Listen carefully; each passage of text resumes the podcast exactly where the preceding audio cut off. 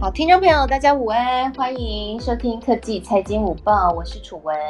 哇，这个礼拜呢，大家过完了中秋连假之后，迎接而来的真的是震撼的消息哈。在中秋连假期间呢，中国最大的地产这个地产商恒大居然发生了这个破产的危机。那这样的一个破产的危机呢，被认为说是中国版的。雷曼风暴哈，很多人认为这是中国版的雷曼风暴，那引起了非常大的关注。那今天呢，呃，不只是这个美股大跌哈，还一度超过大跌超过六百点。在今天呢，台股一开盘也确实马上开始补跌啊。在现在这个时间点呢。啊，十二点零二分的时间点呢，台股现在是下跌了三百五十点，目前指数是贯破了一万七千点，来到一万六千九百二十八点。而在早盘开盘的时候，这个跌幅更大哈，一度大跌了。呃，这个超过四百点哈，真的是蛮吓人的。那可以看得出来，大家对于雷呃对于恒大这个事件呢是非常非常的担忧。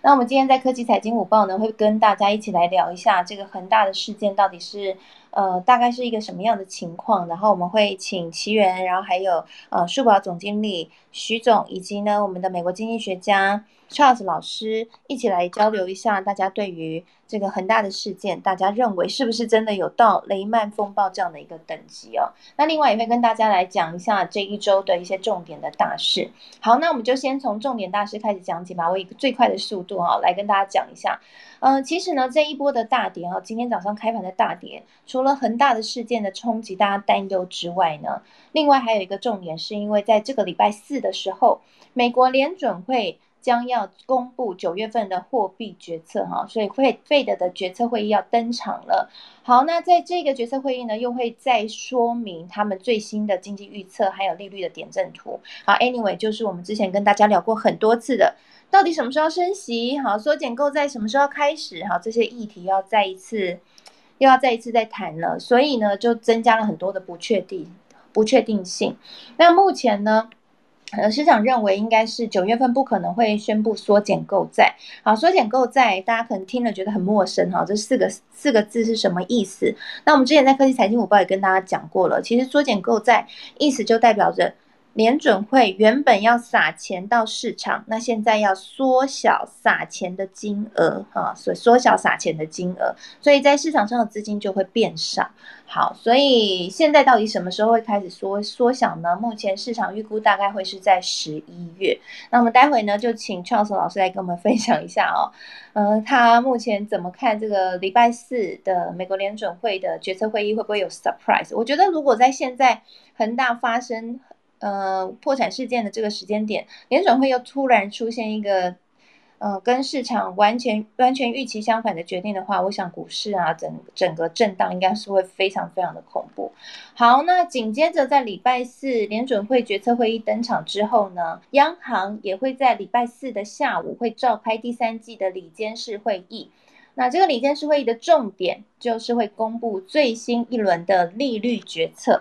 好，也就是呢，会不会升息啊？好，央行会不会跟进升息等等的，或呃，或或或是会不会有什么调整等等，就会在礼拜四的时候说。所以这件事情也非常的重要。那目前市场预期呢，应该会是利率连六动，就是不会改变利率，哈，利率还是会动涨。好，那会不会有 surprise？礼拜四就会揭晓。好，再来呢，还有一个大事情哈，就是在礼拜五的时候，经济部将会公布八月份的外销订单，呃，八八月份的这个外销订单，那估计呢应该是连十八红啦，应该是漂亮的数据。好，如果有不漂亮的话就不好喽，所以大家稍微留意一下，看看礼拜五的情况怎么样。好，那马上来聊一下今天我们要跟大家来呃分析的这个。恒大的事件哈，恒大呢是中国地产的巨擘，就是俗称大到不能倒的一间房地产的公司。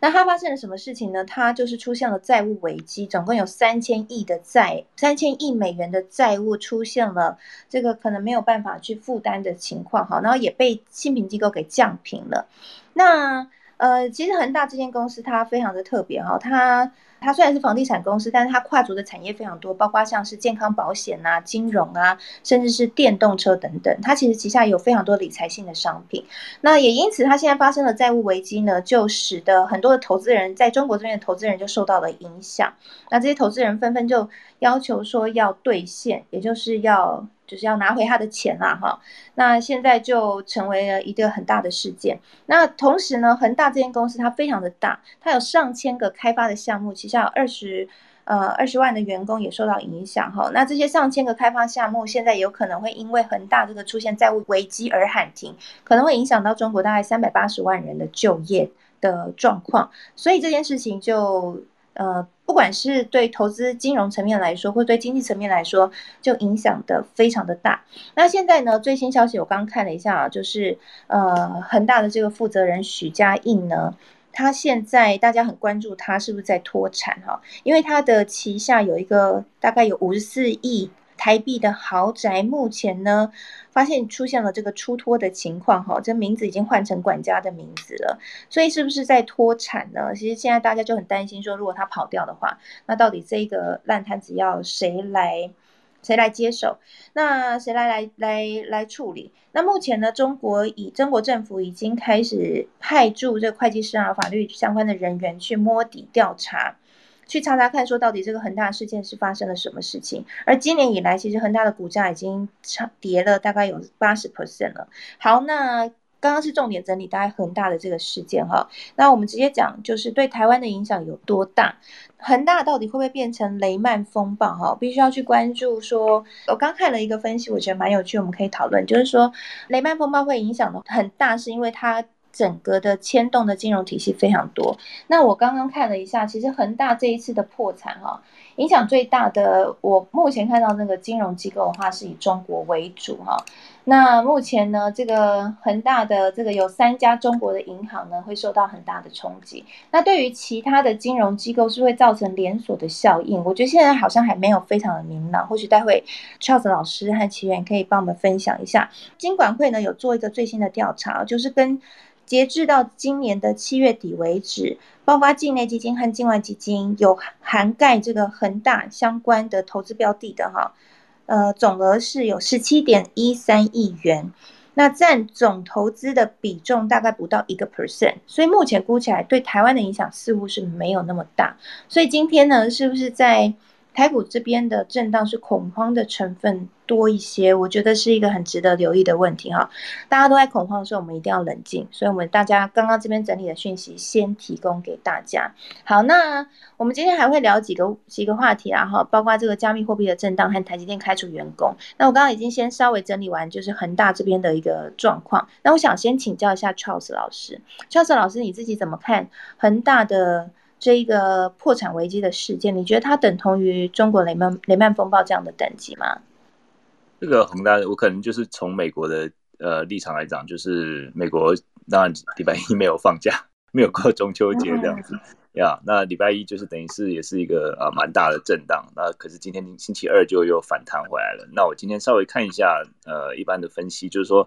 呃，美国的一般的呃风险承担应该不会太大，因为像美国三大银行，像是花旗银行啊、啊摩根大通和美国银行，他们都表示他们跟恒大没有直接的借贷，而且在恒大这个呃借贷银行都并没有这些美国大银行，所以说就是就金融面来讲，或是就一些呃这个风险的这个呃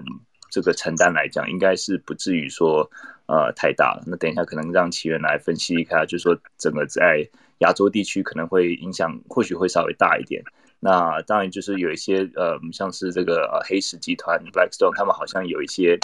跟成大的呃跟恒恒大的这个呃投资的一些关系。那他们也是说并没有太大，但是啊这个黑石的集团他们的这个嗯就是有一些震荡。那就就整个来讲，就是呃至少就呃金融股来讲，并没有啊我并没有看到太大的这个恐慌，可能是星期一的时候大家还在。要要 figure out 说到底是怎么回事，然后今天好像就回神了这样子呀。嗯嗯嗯，对，因为美股其实大跌之后，后来就出现也是蛮大一波的反弹嘛，哈。然后台股观察在早盘大跌之后，后来其实也涌进了蛮大的强反弹的 浪潮哈，因为其实也确实有出现一些超跌的股票啦。我觉得大家应该就慢慢的恢复冷静。那刚刚 Charles 老师讲的一个是一个重点啊，就是跟我刚刚看到的资料是有点像的，就是刚刚提到的哈，其实这一次应对恒大的风暴，其实影响最大的应该是中国的银行。啊，中国三家银行，我昨天查到的是中国农业银行，然后还有另外两家贷款银行是民生银行和中信银行。不过这三家银行目前是没有表态啦，哈。那大家路透社这边是猜测说有可能会出现这个倒闭相关的状态。不过美国银行这边的冲击好像不大。那另外金管会刚刚给的资料是，对于台湾来说，其实相关投资这一块的。呃，基金的资产的规模其实占总投资的比重也不到一趴，所以这个联动性好像没有那么大。那我想问一下奇源，你这边你对那个中国市场非常了解吗？那恒大它这一次会这样玩到破产，它是一个大到不能倒的公司，诶，你看它。整个的，不管说它的这个事业体的规模啊，或者是说它横跨的领域都非常的广泛。那这一次的债务也高达了三千亿美元，居然出现了这样破产的情况，到底它是发生了什么事情？那这件事情你评估起来，它的影响性会会像是我们刚刚讲的雷曼兄弟、雷曼风暴这样的一个情况这么大吗？哎，Hello，楚文，Hello，台下的各位，大家好。呃，我觉得要先大笑三声一下，我要先哈哈哈一下。你就是这么幽默。因为，因为我我真的要讲一句话，就是说，Today is the day。就你平常有没有想要买的股票？应该有。那我觉得要衡量一个人在资本市场有没有有没有有没有成长，如果你是一个主动投资人的话，就看你今天有没有下单，那你有没有买到股票？就是这样子的时候，这样的时候通常都只有一天。我觉得这是一个锻炼自己很好的机会，就是你每次都说我跌到叉叉块我就买，好，那今天看起来跌了不少了，呃，那你有没有你有没有下单呢？你有没有在别人恐慌的时候贪婪呢？嗯，我觉得可以思考一下，因为这真的是一个很好的练习的机会。你不要多，你就买一点点。然后你可以尝试一下你的手感准不准，然后你判断价位跟标的的感觉准不准，这是一个嗯个人的观察。然后恒大是呃，我觉得它跟雷曼有一个最基本的差别是，它基本上是超过了中国那三道关于房地产的界限，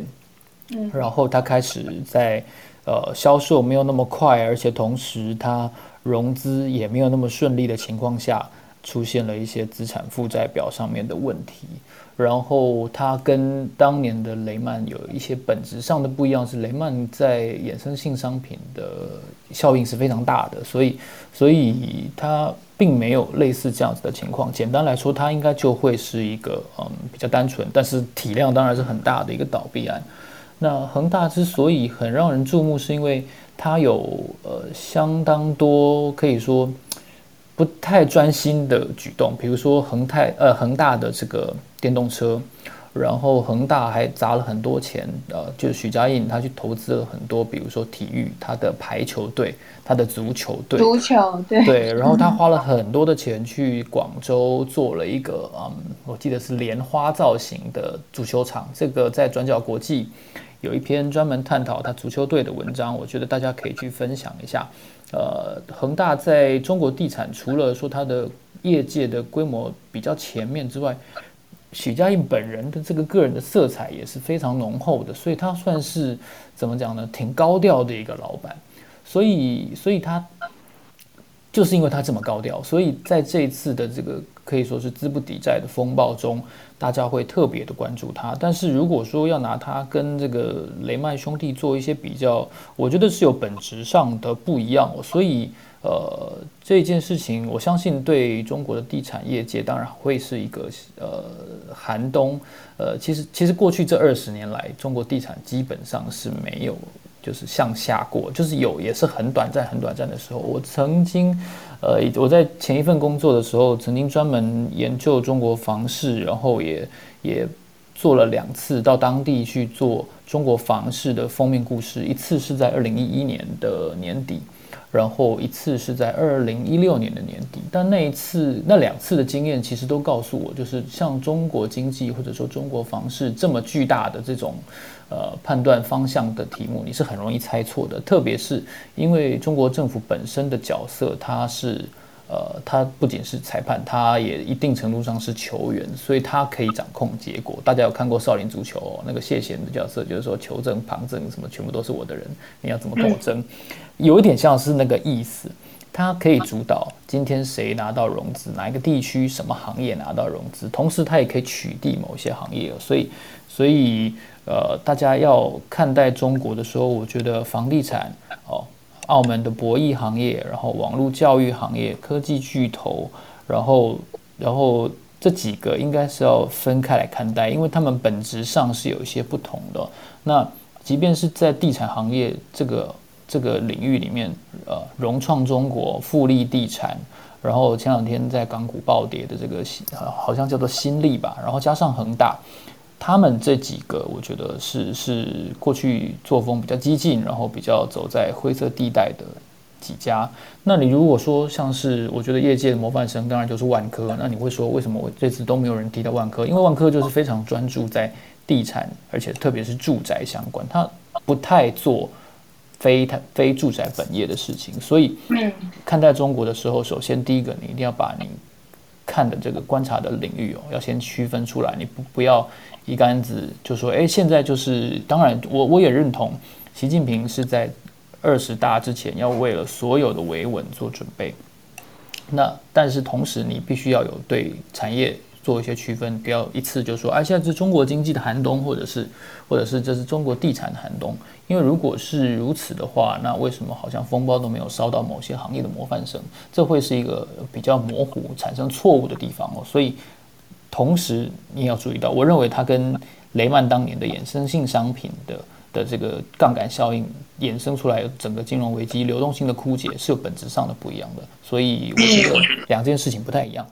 嗯嗯，了解了解。哎，那起源，我想要跟你请教一下，因为我这边看到，就是华尔街跟中国在同时看雷恒大的这个事件的看法，其实是蛮不一样的。我发现，就是来自中国这边的观点是认为说，把这个比喻成雷曼风暴这样是太过耸动，因为他们认为中国政府一定会接手去处理这件事情，而且中国政府其实在二零一九年的时候就已经要求过恒大要减债，而且要加速回收现金的，所以这个。本来就是重组计划的一部分，但是华尔街其实蛮担心的哈，因为他认为说，呃，毕竟这个就是如果去看恒大这个事件的话，它其实现在还有有八百个建案是还没有完工的，有高达一百二十万人是等着搬进新家，但是呢，一些很愤怒的供应商已经停止了。就是停止帮他盖房子了，所以接下来恒大会面临非常多购物者的诉讼。那同时，如果就是从刚刚你讲的，就是恒大它很特别，它虽然是房地产商，但它却去卖了很多理财性的商品。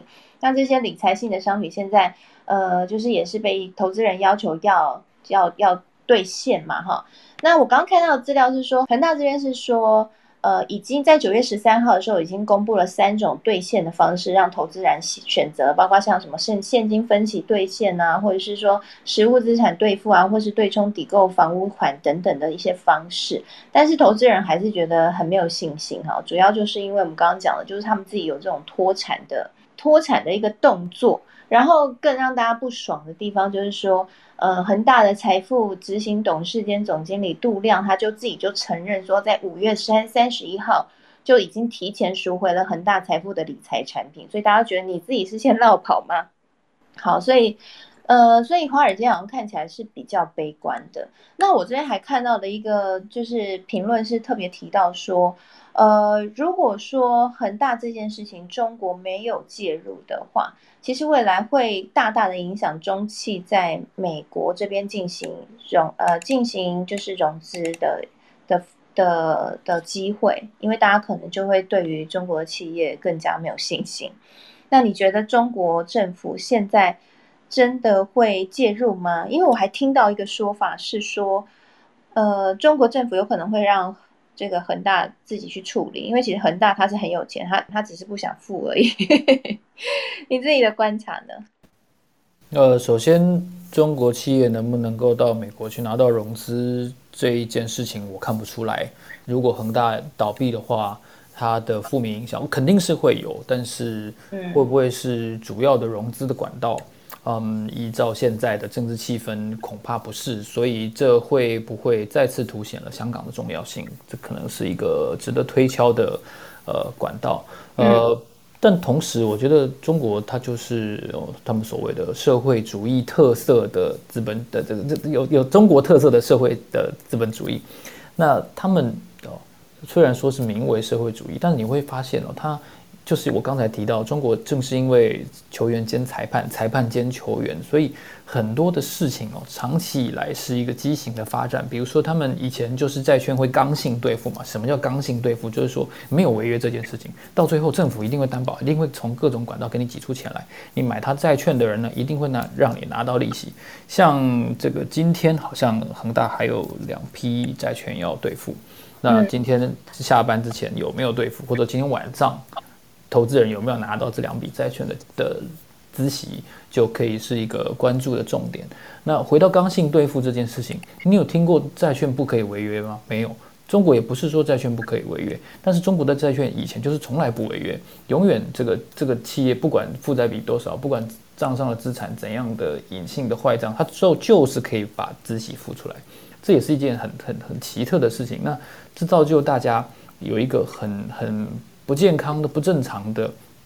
想法，就是说，在中国买债券是 OK 的，是是没有风险的，所以我们一定可以把，一定可以把资息拿到，这个不不不在乎不在乎。所以，呃，长期以来会发现说，好像跟资本主义的逻辑是不同的，因为不管你投资股票也好，投资债券也好，它总是有违约的风险嘛，因为因为它的它的英文就是风险性的资产嘛，你是要承担这个风险，你要去背负它。然后换取你得到在这个报酬的机会，重点是的机会。同样的，你也有损失的机会。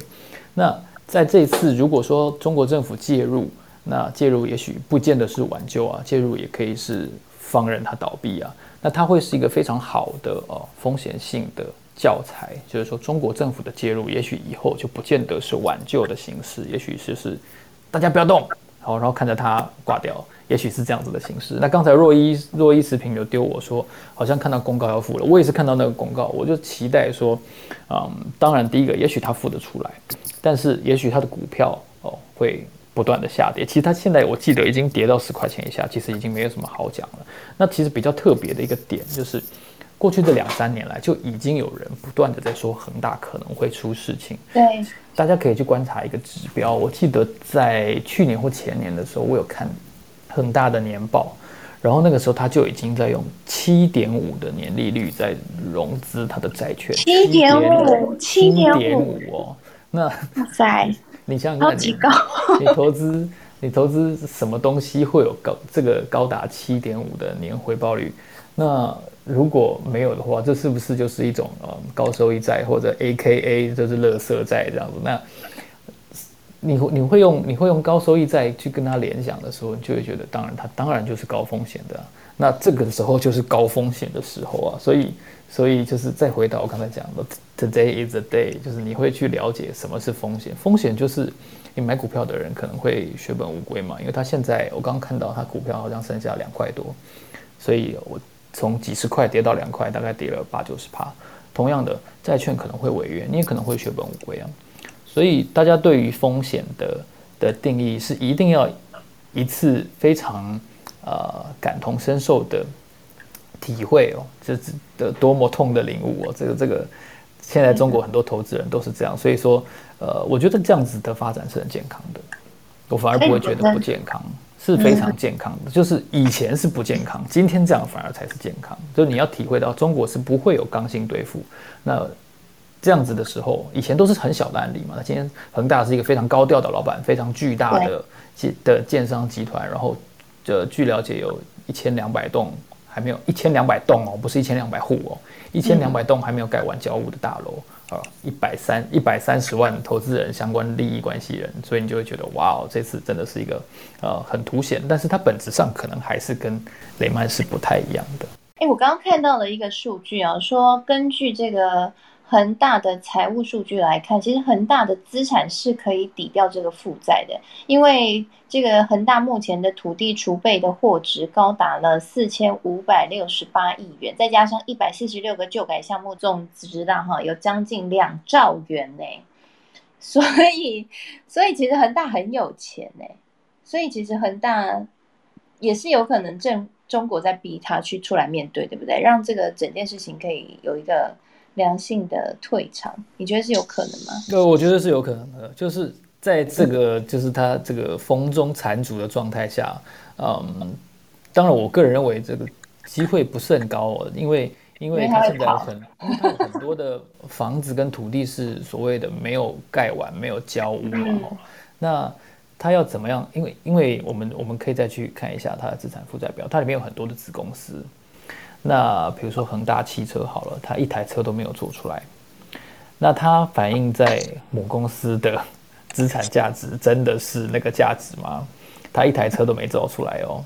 那如果它要造出来，它还要再多多多多花多少钱呢？这这也是一个很有趣的点。然后，所以所以它是不是需要削减很多很多？非本业的东西，然后去去瘦身，这也许是一个接下来可以观察的指标。嗯，其实刚刚看到新闻啊，就是许家印他已经卖掉很多恒大汽车的股权了，他卖了三点二四亿。然后呢，曾经是这个恒大汽车的忠实盟友中策集团也打算就是折价出售所有所有恒大汽车的股份。我觉得大家现在真的都在逃命了。就是能逃就逃。那我自己比较好奇一点是说，呃，其实恒大如果去看它的崛起啊，是来自于整个中国房地产市场的快速成长。那当初是在二零零八年应对这个金融危机的时候，北京它推出了四万亿的计划，然后大量的投资就涌入基础建设施的建设哈。那再加上我们说这种非常宽松的货币政策，所以房地产就强力的上涨。我想七元应该非常有感，就是中国房价如果有在中国这边住过或者是有经商过的朋友，应该都感受过中国这边的房价是涨得非常的夸张，就是涨涨翻了。那这一次恒大的叠交。我我刚看到一个分析，就是说，其实这也意味着，其实大家在讨论那个房地产是不是要泡沫，也讨论很久。我记得我以前在电视台期间，这样相关的专题也做过好几次，就是到底会不会破，什么时候会破，然后一直都没什么破。那这一次的恒大危机会不会让这个房地产整个市场真的面临就是泡沫破了？好，然后这个我们说这个二十年甚至超过吧，好，这个黄金多头现在应该就会停歇下来。七月你看呢？我我我在二零一六年的时候，那一次去了几个地方，然后在合肥找到一个我朋友的亲戚，然后他就说了一个非常经典的 case，就是他自己，他呃那种半夜一两点的时候，他去冬天哦，他裹着棉被，合肥其实冬天还蛮冷的，裹着棉被，然后就去那个新建案预售屋的门口排队，然后他排队，然后 第二天早上起来，那个棉被都湿了，因为那个露水很冷。那很多人都搭帐篷或者是弄睡袋，然后在在预售屋门口，不是排什么 BTS 演唱会之类，就是要买房子。然后我就问他说：“这个当然，二零一六年那个时候，其实你回头看哦，呃，李克强在在那前后其实批了几个关于半导体的政策。我记得没错的话，历经也有去合肥投资，所以合肥其实是中国一个蛮重要的半导体的城市。然后我就问他说：“嗯，为他其实已经有房子了，然后然后他为什么要一直买呢？就是他觉得呃，第一个。”中国各个重点城市的房价应该是会持续上涨的。那合肥一带除了合肥之外，往东边就是南京跟跟上海这样子。那他就跟我讲一句非常经典的话，他就说：“小周啊，他说房价上涨大家都有好处，那你没有跟到车的话，只有你一个人变穷。”那我就想说：“诶，对啊，可是房价会下跌。”他说：“你讲的没错，但是过去二十年呢，基本上房价没有下跌过。”那真的下跌的话呢，没有关系，全部人都套牢，也不是只有我套。你看，涨的话，如果我不买，只有我一个人变穷；如果跌了的话呢，大家都套牢。哎，听起来是不是有搞头？我说，哎，被他这样一讲，真的有搞头。会讲哎。对啊，那我就觉得说奇怪，哎，作为一个背房贷，他这他背房贷背的蛮辛苦的，因为他买的是那种学区房，就是他他是为了以后。女儿要上学，然后这个学区是当地一个非常好的中学，所以他买在那边。那由此可以看出，其实基本上，其实学区房哦，中国的房价跟少子化某种程度上是有关联的，因为毕竟名校就是市区那几个嘛，不可能突然在荒郊野外变出当地的一个名校。那在这个情况下，人口一定是会有某种程度的磁吸效应往市区集中，特别是跟随着很好的重点学校的学区，那当地的新城屋也好，或者是二手房，都会因为这个因素而不断上涨，那这就会进一步的恶化。某种程度上会恶化这个少子化的问题，所以如果你往这这这一点去推敲，中国前阵子不是在打这个线上教育嘛？哈，就是说，就是说，呃，不准叫做补习班，不准课后学习等等的，同时他又开放三台，然后，然后他好像也说这个从这个。中学生重考的问题好像也是要进一步的线索。我我上我记得我上次我讲过，说我觉得这种种关系，如果把它稍微连接起来，有人有些人会说这是阴谋论哦。但是你看我我我讲的这个合肥我这个朋友的侄女的例子，那他真的是某种程度上，我觉得他试着拆解房价的炸弹也好，然后拆解这个人口的炸弹也好，他不要让所有的哦年轻学子都去考大学，同时呢让补习班大赚钱，然后让房价。呃，无止境的这样子一直疯狂的上涨，因为台湾的房价涨很多没有错，但是那是因为我们都没有去中国大陆看过中国大陆的那种房价，上海、深圳、北京那就都不用讲了。然后那那就说合肥吧，合肥过去这二十年几十倍的房价绝对是有的，所以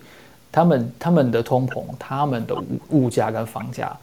跟台湾比起来，他们的痛苦指数，我相信绝对是比台湾更高的。好，对，所以谢谢这个奇缘的补充哈。其实我会这样问，就是因为我刚刚看到，呃，联博资产管理他就警告哈，他说认为说这个恒大集团如果宣告破产的话，可能会对中国房地产业造成骨牌效应。那一些在财务上本来就比较有压力的房，呃，房地产企业可能会面临倒闭的风险。好，所以我才会问这样的一个问题。所以就像奇缘刚刚讲，其实呃，在中国这边的房地产已经涨了非常。非常多的一个时间了哈，这个泡沫其实现在真的是岌岌可危。那回过头来再补充一个给大家，就是关于到底中国会不会出手来救啊？大家现在都是屏息以待。那怎么救？以及我们大家都描述像刚刚前面讲的哈，怎么拆弹哈？怎么拆弹这件事情，大家都都睁大眼睛在看。那摩根斯丹利的经济学家呢，他是蛮乐观的，认为说。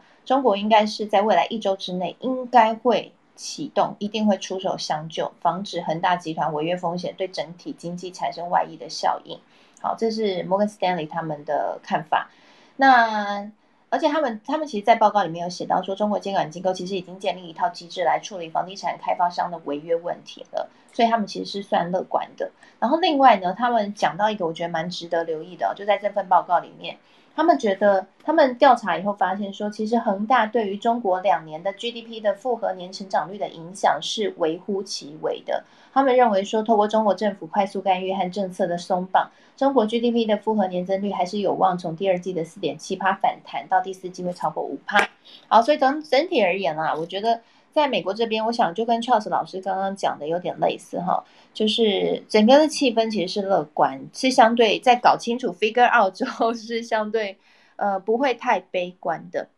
那主要我想可能也跟中国的经济在这几年哈开始呃越来越应该怎么说，就是越来越就是跟自己相关哈，跟外面其实联动。相对比较没有相关，哈，没也不是说没有相关，就是联动相对没有，不像美国，它跟全世界经济体非常密切的联动在一起。中国它就是一个比较独特的一个经济体的状态，所以影响看起来好像是没有像大家想的要这么的恐慌。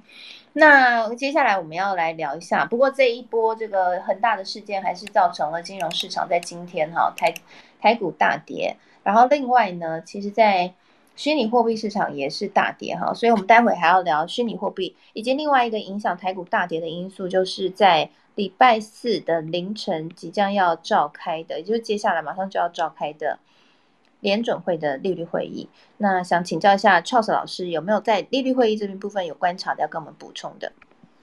哦，对，就是就是是美国时间的星期二跟星期三是他们的九月的这个嗯联准会的会议。那其实这个大家都还蛮期待的，九月的这个会议的会议记录，因为呃，基本上就是从呃在六七月的时候，他呃联准会鲍尔呃主席他开始说，他们看准备要开始年底前要有减少购债的计划的时候，呃，九月等等于在年底前，所以说就就只剩九月啊，再加再接下来就十一月，所以九月我们预期他们应该是会嗯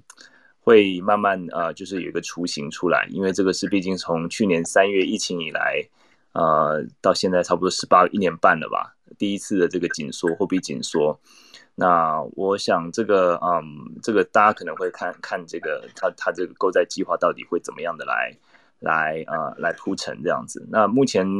呃大部分的这个市场预期还是认为说九月是不会开始减少购债，应该还是会等到十一月，因为现在市场目前毕竟呃杂音还蛮蛮多的。那呃至于我自己要看的话，我觉得我会把焦点放在他们怎么解读通膨。最近尤尤其是最近几个月的通膨和就业数据，还有一些疫情的解读吧。因为我想，这个鲍尔，我们过去好几个月都在讲，鲍尔他就一直强调说，这个通膨是暂时的。那我前呃前几个礼拜我们有分享过，就是呃八月看到就是一个嗯通膨有感觉有稍稍降温，但是我想还是很多一些供应链的供应供应链的一些瓶颈问题还是没有没有解决嘛。很多我们看到塞港啊，一些一些港口还是大排长龙。然后很多排期的货柜啊，这些问题都还没有解决，嗯，而且就是说，呃，像八月的这个呃劳动就业报告也呈现工资上涨的情形，所以我想啊，我是会蛮有兴趣看鲍尔他怎么解读啦，因为我想这个大家这个市场的解读呃不一嘛，那主要还是看鲍尔他怎么样来解，因为他的解读就是啊表示他会接下来会怎么样的怎么样的来啊做这个货币政策，那除了。这个啊，明天的这个会议记录之外呢，我觉得说另外一个就是刚才楚文也讲到，美国和全世界的这个财经的联动其实是比较密切的，就是啊一个国债，美国国债的天花板。那这个就是耶伦又表示说，这个大概呃国库快没钱了，就是说如果说在啊如果说不不调高这个国债上限的话，可能会造成这个国际金融危机啦。那现在就是呃，因为国这美国就是他们呃，现在他们的这个过去呃一年半以来，就是很多这种大傻币啊，然后还有一些呃一些经济的救助啊，在这个疫情中间的发支票等等的，这些都是借来的钱。那借怎么借钱呢？就是他们发国债。那就是日本、呃，中国他们买这个买美国国债，然后呃，美国就是有可以拿到拿到这个现金，然后来来支出他们的这个财政政策这样子。那呃，耶伦就说十月中左右可能就没有办法呃支付一些这个财政一些一些呃一些钱的。那所以说，我觉得然后这个目前就是两党协这个僵持不下，共和党是他们是表示他们不愿意呃来签署这个法案。所以呀，我们现在等于是也是呃，也是比较紧张的，就是这个政治因素啦。嗯，那所以说我们呃，可能就等到可能接下来这几个礼拜两党协商的情况。今天呃，民主今天的这个呃呃下议院就是众议院已经通过了啊，上面要提高这个这个啊国债天花板。可是参议主要的这个症结点还是在参议院里面呀，所以我们就继续继续慢慢看吧。我刚刚看了一下叶伦他在。他的说法我觉得蛮有趣的，就是他讲到说，他强调为什么一定要赶快调高这个举债上限。这个举债上限，我觉得大家可以这样想象啊，就是把你的信用卡额度给调高啦，有点类似像这样，对不对？就是说这个政府呢，它的它的这个举债就是政府的信用卡额度可以调高的意思哈，类似像这样。他说，因为如果不这样做的话，可能会导致经济灾难，政府付不出钱给老人、儿童和军队的补助款项，影响数百万人生计。好，然后也没有办法帮助那个受困的劳工、失失业的劳工。然后同时呢，如果他不这美国再不举债，把这个额度调高的话，那美国有可能会违约。如果一违约的话，会影响到美国的信誉啊。这个信是信任的信哈。那如果影响到美国的信誉，就严重大了。因为美国一直都是靠着它良好的信誉，所以才可以用比较低的借贷成本去跟大多数的国家。呃，就相较于其他国家更低的借贷成本去借钱，好，如果说现在美国可能会违约，我想这件事情应该会非常的严重。那我想问一下 Charles 老师，真的像叶伦讲那么严重吗？如果没有举债调高这个上限的话，美国很可能会出现违约的，真的会违约的情况吗？没有别的办法吗？呀，目前就是其实是蛮担心的，因为其实虽然说我们常常会感觉到，常常会听到一段时间就听到美国政府啊，美国这个参议院好像也是两党这种呃恶斗的情况。可是这一次呃其实是是来真的，因为嗯其实就像刚才楚文说的，其实如果真的违约的，他付不出钱的话，他的值利率就会飙升嘛。那啊就变成说他更难借到钱，他的信用的这个呃 rating 也会被降低。那之后就更难借到钱之外呢，那很多东西很多的这个财务的这个工具都是跟着这个殖利率的。那这个殖利率飙升的话，不只是美国，像全球都会都会一起受震荡了。那目前这个其实是是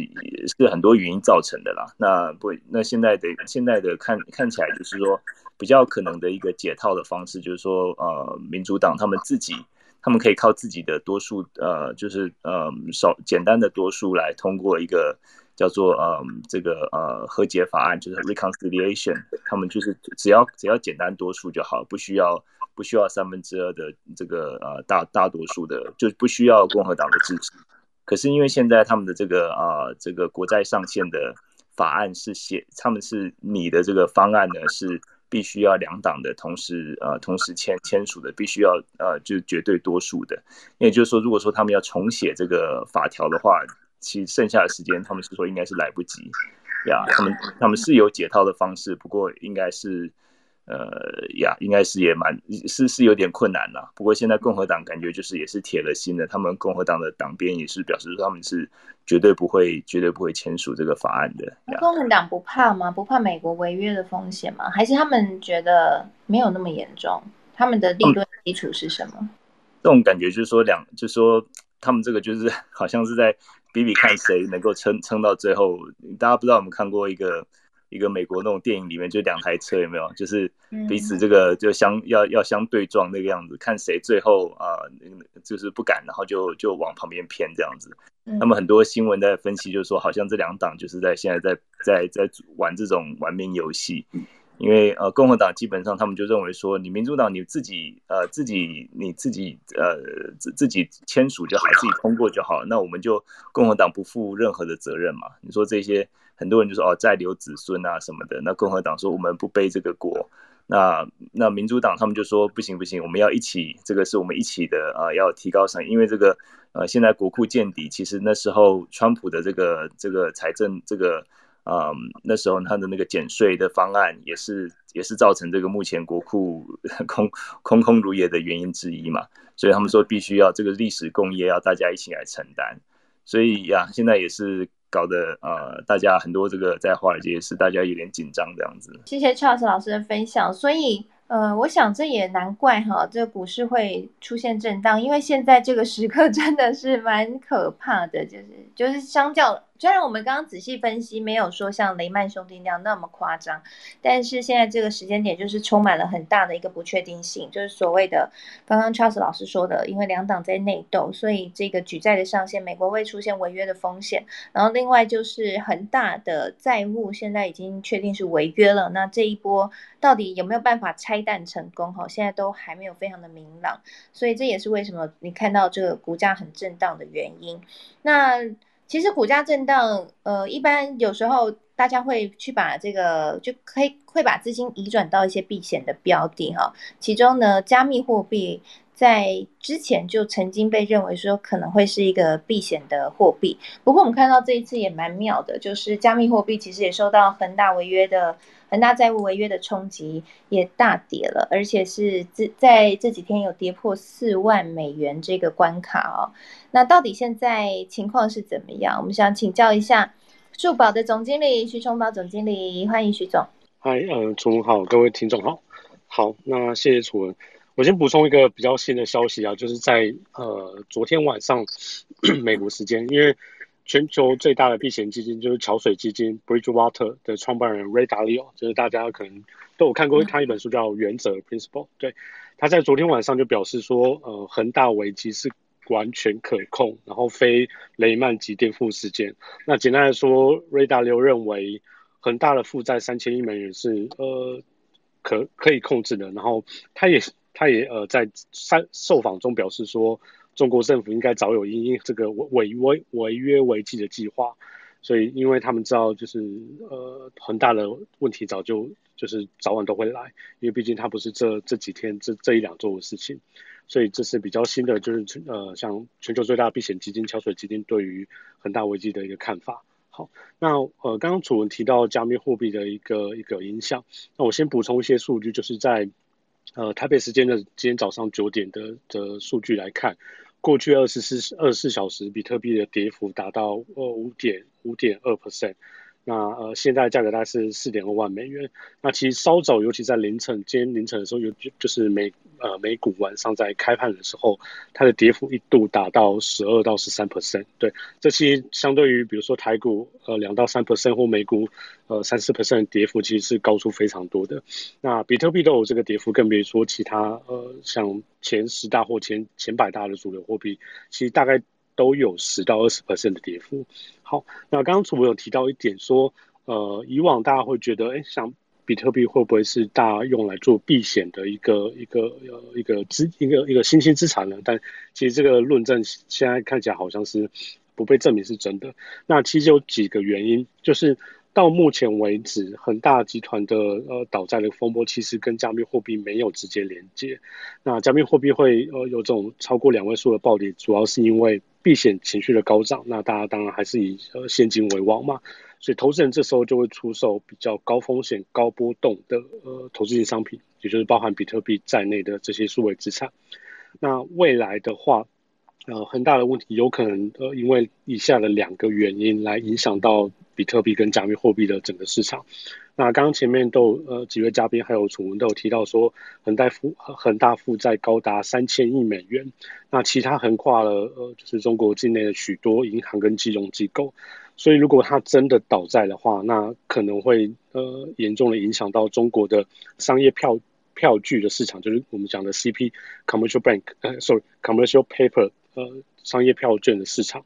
那为什么会提到商业票券？因为呃，这就跟其实跟加密货币的市场比较相关了，因为全球的加密货币的稳定币龙头，就是我们所称的锚定美金的呃 USDT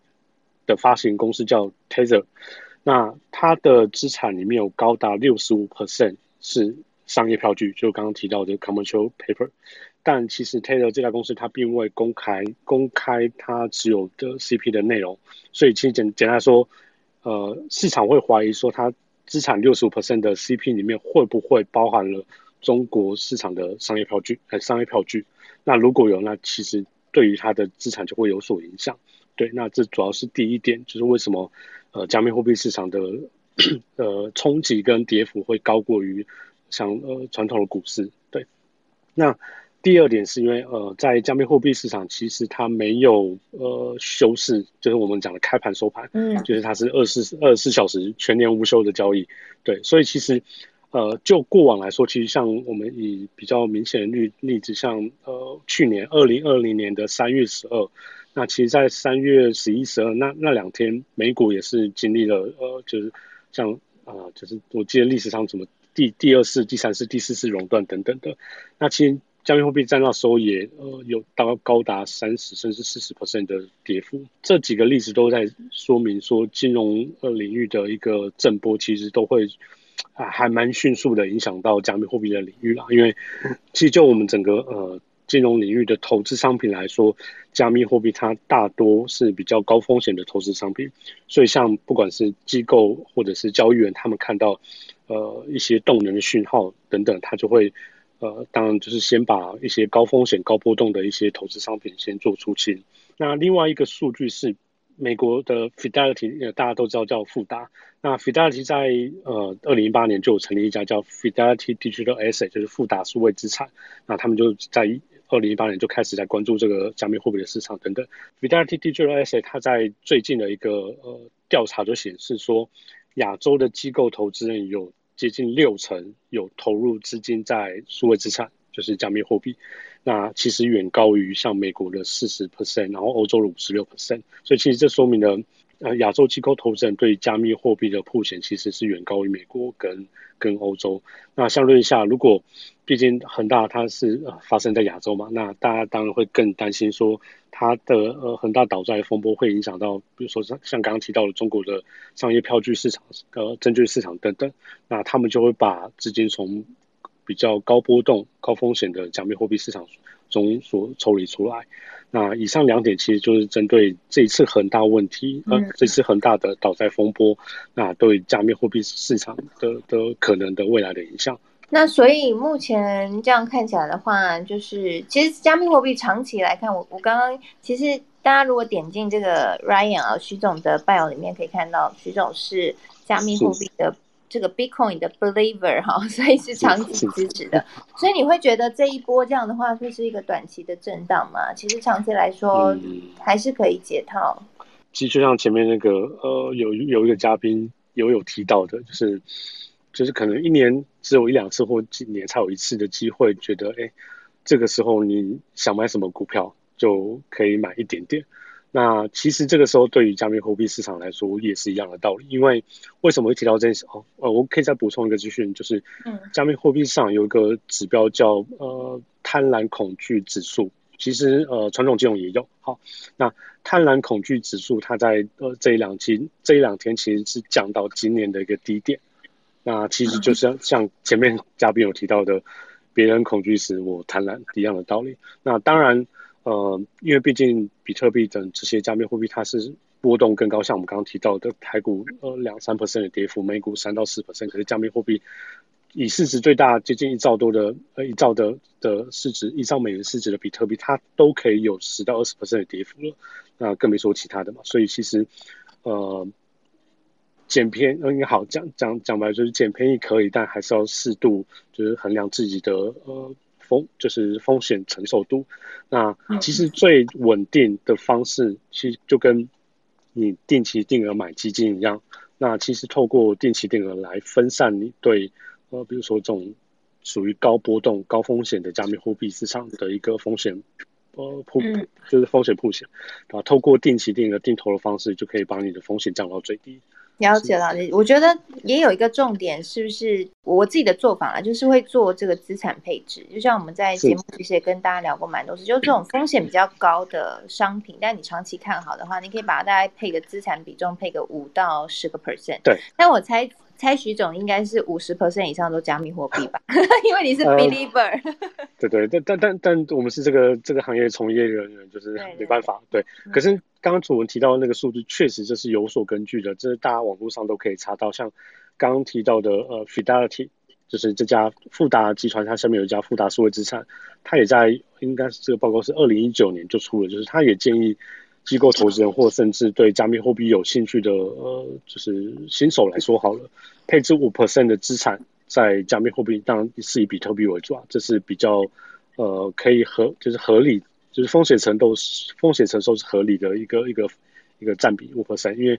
就算好呃，比如说像去年的三月十二，它可能经历四十五四十到五十 percent 的腰斩好了。你也只损失资产的百分之二点五，对，那当然，但它如果比如说在正式市场看多的情况，像去年从一万涨到六万，那就会有你也享受得到它的涨幅。所以其实五 percent 的这个这个呃比率是有也有机构投资人提出来的。嗯嗯嗯。哎，Ryan，那我想请问一下啊，就是之前我有听到一个说法，说比特币啊，如果是三万美元以下的话，就算是对长期，比如说五年或十年投资来说，是一个相对比较低的价格，这是真的吗？你自己观察的合理价位大概是多少？便宜价位大概是多少？好，其实。这这其实问问我们不准，因为我们的便宜便宜价位是，因为我们以以前曾经买在四千块、五千块美元等等，甚至当然九千块美元对啊。所以，但呃，刚刚楚文提到的是，一比如说我们从技术分析的角度，或从呃一些像它的交易量的角度好了，三万确实像楚文刚刚提到，它是一个呃怎么讲，很很强势的一个呃我们讲主主就是压呃主力位。就简单来说，sorry，支撑一是一个强烈的支撑。比特比特币其实从去年年底从呃接近一万块，大概九千块美元，接近一万块美元，然后到今年三月四月的时候到高呃高点是六点六点呃接近六点五万美元，其实涨幅高达六倍。那为什么会我们会认为三万它是一个很重要的支撑？其实呃像刚提到的技术分析嘛，因因为我们会从一些像两百日均线，这个可能就就比较偏技术分析啦，就是它两百日均线的支撑或五十日均均线的支撑，其实三万就刚好是会落在一个技术分析的一个重要支撑点。对，那其实像今天凌晨跟昨天，它确实有跌跌到呃跌破四万到三万九千呃三万九千多等等。那至于会不会往下跌，坦白说我们没有人知道。对，因为市场没有人可以预估的，因为。其实也也也就像大市场来说，也不确定接下来很大的问题，呃，中国政府会不会出面解决，甚至像刚刚提到的，它会不会影响到中国的商业票据市场等等，其实这个都还是未知的风险。那所以建议，就像刚刚呃不断重复的，它是加密货币或比特币是一个高风险性的资产。那如果呃，投资人真的想像股市一样，就是捡便宜的话，那当然可以。可是，就是配置呃，在资产自己资产的可能 maybe 五到十 percent，其实就是呃，让你的风险风险承受度可以可以到达自己可以承受的范围。嗯嗯嗯，好的，谢谢徐总，非常精彩的分享。希望下次有机会再邀请徐总来聊 NFT。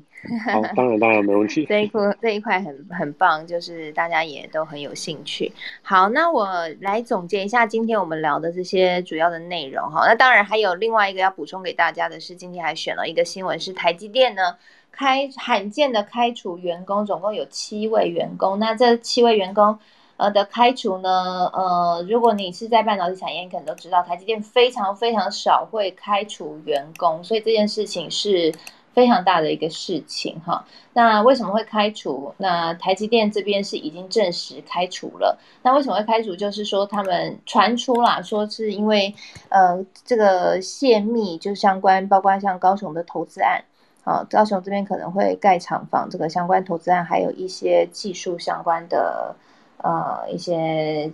资讯哈，好像有泄密。然后这一波的七位员工有不有一些是主管级，所以这件事情还蛮值得留意的。那因为台积电呢，它其实也才刚出息嘛，哈，那刚好就面临了这个很大的违约事件的震荡呢。好，跟大家补充一下，目前台积电的股价是来到了五百八十八块，其实跌了蛮多了哈。那大家可以稍微去算算看哈，合理价位在哪里哈？我们之前这个商周的马志明总编在之前哈有跟我们聊过，说大概五百八十块以下，大家可以稍微留意一下。不过现在呢，就像刚刚。呃，徐总讲的啦，就是呃，因为有比较多的不确定性，所以风险还蛮高的。好，补充在这边跟大家来说明。好，所以总结我们今天讲的这个恒大的破产风暴，我们今天聊了蛮多层面了，就包括到底为什么会有这个恒大破产的风暴，那恒大到底是一间什么样的公司，以及呢，恒大它的这个破产对台湾的影响，还有中国会不会介入，中国房地产市场是不是就会从此就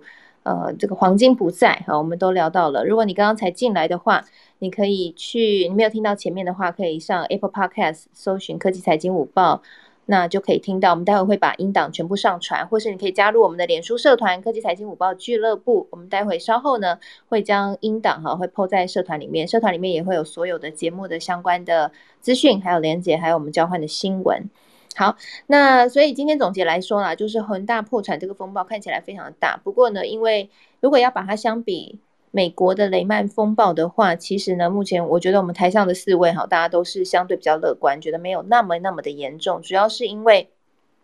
中国跟美国不一样，美国跟很多的金融。金融体系都牵扯得蛮深的，但是中国不是。那目前呢，刚刚俏草老师也补充了，这个美国银行呢，目前破险的风险是小的。那台湾这边呢，金管会也补充了，我们整个投资这个有相关恒大标的的投资金额占整个投资的比重不到一个 percent，所以影响其实是没有那么大的。但是对中国来说，当然中国当地的这个银行冲击很大。那不过刚刚启源也补充了，其实恒大这个违约债的这个事件也不是毫无预警的，因为中国政府早就已经。盯很久了，那其实中国政府之前也曾经，就是也喊话要来重组恒大的这个相关债务的问题，所以中国政府会不会介入，会不会出手？我觉得应该目前是大家是蛮乐观看待的啦，哈，不管是外资啊，或者是像起源刚刚的看法，哈，其实是不悲观的。那也因此在这一波的大跌当中，还是呼吁大家要保持冷静，好，不要跟着恐慌。那如果说你想要像刚刚 Ryan 还有七元说的，把握这千年难得一个一次的机会的话，要记得不要一次 all in 哈，还是 分批布局，因为你永远没有办法知道。未来会怎么样变化？虽然我们大概有多少的，比如说假设有七十分的笃定，但是你还有三十分的不确定，所以给自己留一点现金作为子弹来做后路，会是比较好的啊。那除了分批布局之外，也另外要提醒大家，如果你真的要现在入场的话，你一定要懂得去评估合理的价位哈，一定要是超跌的股票你再进去。如果有一些，因为我看今天杀很多的股票，有些是。之前就已经涨多了，本一比很高的那个，一定是在这种时候一定会被杀杀杀，大家会赶快获利了结出来。所以你可以去算一下，那个本一比低于十倍以下的，诶，它今年获利很不错，EPS 很不错的，然后用配息率算一下，大概估它的股利会有多少？诶，这殖利率很棒的，有一个七八以上的哈，或是我最近算一算，有些殖利率还有八九趴的哈。那这些相关的股票，你如果觉得要捡便捡便宜的话，你可以分批。分批来布局会是比较安全的一个方法。那如果你想要尝试看看，呃，加密货币的话，刚刚 Ryan 有特别提到了哈，这个风险是比较高的，所以也是建议大家要做好资产的配置啊。这个占比呢，如果你不是像 Ryan 一样是在整个从业人员在行业内工作。那么你可以又想尝试的话，你可以去把这个资金配比大家佩戴，我觉得五个 percent 以下会比较保险了哈。资产配比五个 percent 以下，好，以上呢提供给大家做参考喽，也欢迎大家加入到科技财经午报俱乐部脸书社团，跟我们继续一起交流。那么礼拜五的时候呢，我们会再开这个周五欢乐房，邀请我们的听众朋友可以上来一同来聊聊，发表你的看法。还有跟我们聊聊你自己的一些投资经验呢。那今天谢谢我们台上的专家，谢谢美国经济学家 Charles 老师，以及呢谢谢谢谢老师，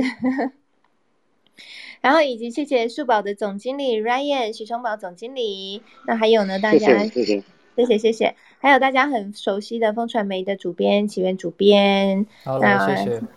谢谢谢谢，那大家呢可以点进他们的 bio 哈，然后可以来 follow 我们台上的专家们。那像 Ryan 还有 Ryan 在也是在这个大学担任助理教授，